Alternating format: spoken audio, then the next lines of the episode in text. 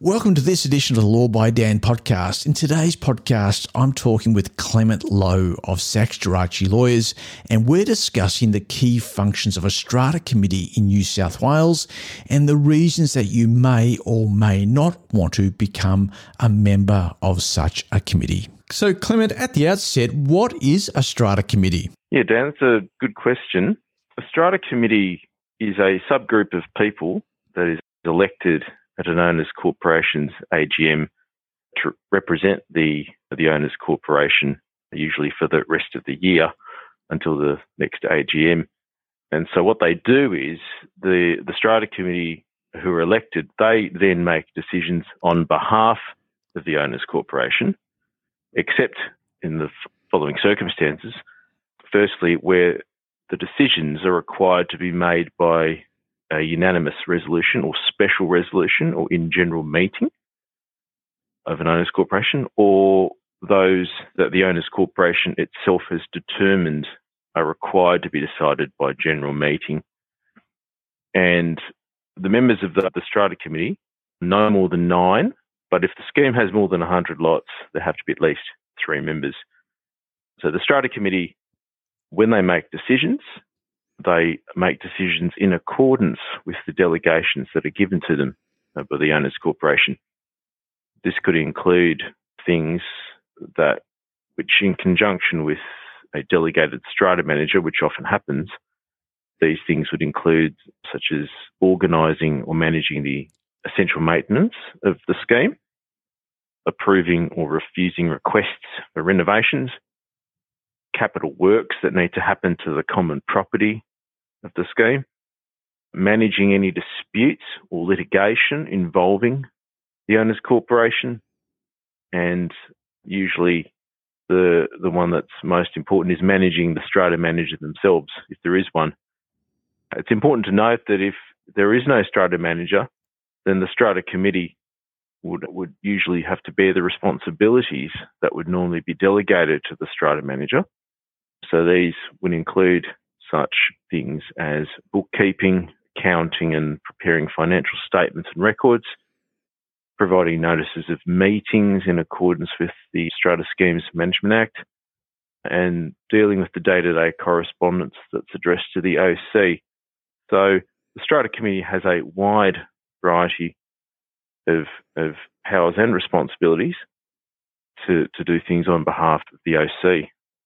So, Clement, why would anybody consider, you know, joining a strata committee, and and what are some of the reasons that perhaps a, a person, you know, might be very hesitant or reluctant to to take on that job? Yeah, it's a good question, Dan. Often people get asked to join. Often when there's when, when there are not enough people who want to put their hands up, some people are very eager to want to join them. And the reasons for wanting to join usually fall into these categories firstly, being on the committee, particularly if you're voted into the elected into the position of secretary, does allow does allow you to have quite a bit of oversight and control over matters concerning the owners corporation.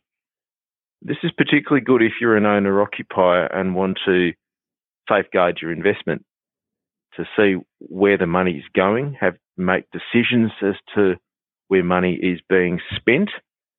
You have a, an actual say and authority in in in instructing the strata manager to to to, to apply funds and, and do works uh, in accordance with the strata committee's wishes.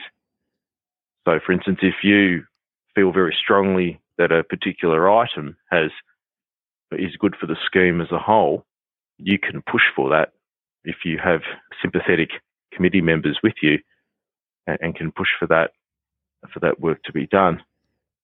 Secondly, if you get on with other lot owners, it can be a good way to work together and ensure that your joint investments are protected, and, and that can lead to uh, harmony in, in the scheme and and a, a good environment for all residents in that scheme.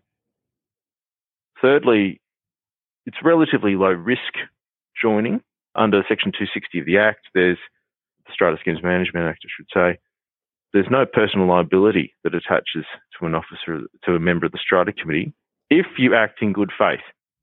And I'll come back to that later. So it, it's it's quite a high bar in order to attract personal liability. But if you act uh, properly and in accordance with good faith and and due diligence, then there will be no personal liability attached to you if you do decide to join. But I would also caveat this: if the other members of the strata committee are hostile, you can be outvoted. So joining is no guarantee of being able to have any direct influence if you become outvoted. And so the the benefits could very well be could very well not occur if if if you end up being outvoted by other members of the scheme, which brings me to reasons why you wouldn't join a strata committee. And firstly, although there is no personal liability, there are duties and responsibilities. And you must do so and act in accordance uh, with good faith. They are positions of power, and with power comes responsibility. So if one isn't willing to take on the responsibility of day to day running of the scheme and overseeing the strata manager, then perhaps that's not something, joining a strata committee may not be something that you uh, may wish to, uh, uh, to do. Secondly, it can be a lot of work, particularly if the owners corporation chooses not to appoint a strata manager. This is particularly the case if the owners corporation is involved in litigation. And uh, commonly, this occurs within the first two or six years of the registration of the scheme, when there may be a dispute over building defects with the developer and or builder managing litigation and particularly in a larger uh, lot you know, involving lots and lots of units, um, that can be quite onerous because the the the the strata committee will end up being the point people for the lawyers acting for the owners corporation in that litigation and we'll have to give instructions and potentially also in conjunction with the strata manager try to assist in getting access for experts and other witnesses to to inspect defects and the like. Also, if there are disputes involving common property and lot owners, even outside that two or six year period, there is quite a lot of work involved in there for the reasons I've also given for those for those defect claims. And thirdly, if there's factions and disagreements amongst lot owners, it might be best to stay out you can get dragged into a, a vortex of, of of disharmony and and stress that you may not want. For many lot owners, that is the prime reason why they don't want to join a strata committee. Particularly if you don't have other sympathetic lot owners with you, it might be difficult to have much influence, as I as I mentioned earlier. And worst of all, it could drag you into disputes with other lot owners and disputes that you didn't really want to enter into, into the first place. So ultimately, it's a personal decision that you have to weigh up. It's not a simple case of just joining a strata committee will solve solve the world's problems in, in, in the scheme. It may not. That's something you'll have to consider and is is very much fact dependent. Clement, how can the team at Sachs Gerace lawyers sort of help somebody that might be considering to take on what may well be an onerous position? Yeah, we, we advise lot owners on, on the on the on the responsibilities and duties of, of strata committees. We advise strata committees Uh, on those duties and obligations. We also advise lot owners as well as strata committees themselves where there's disputes involving strata committee decisions. We particularly specialise in identifying strategies and and ways to resolve disputes, but we do have extensive experience in litigating those disputes in the New South Wales Civil and Administrative Tribunal and the Supreme Court if necessary. We also specialise in acting for owners corporations and builders on the other side as well in building defects claims where it is often, as I mentioned earlier, the strata committee's responsibility to manage those external lawyers and the day to day instructions that need to be given in the process of that litigation.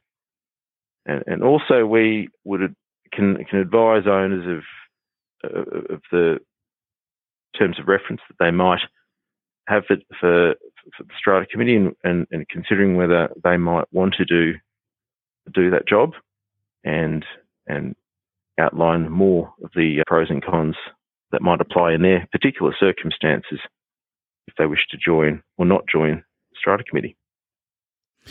Clement, thanks for joining me. That's okay, Dan. Have a good one.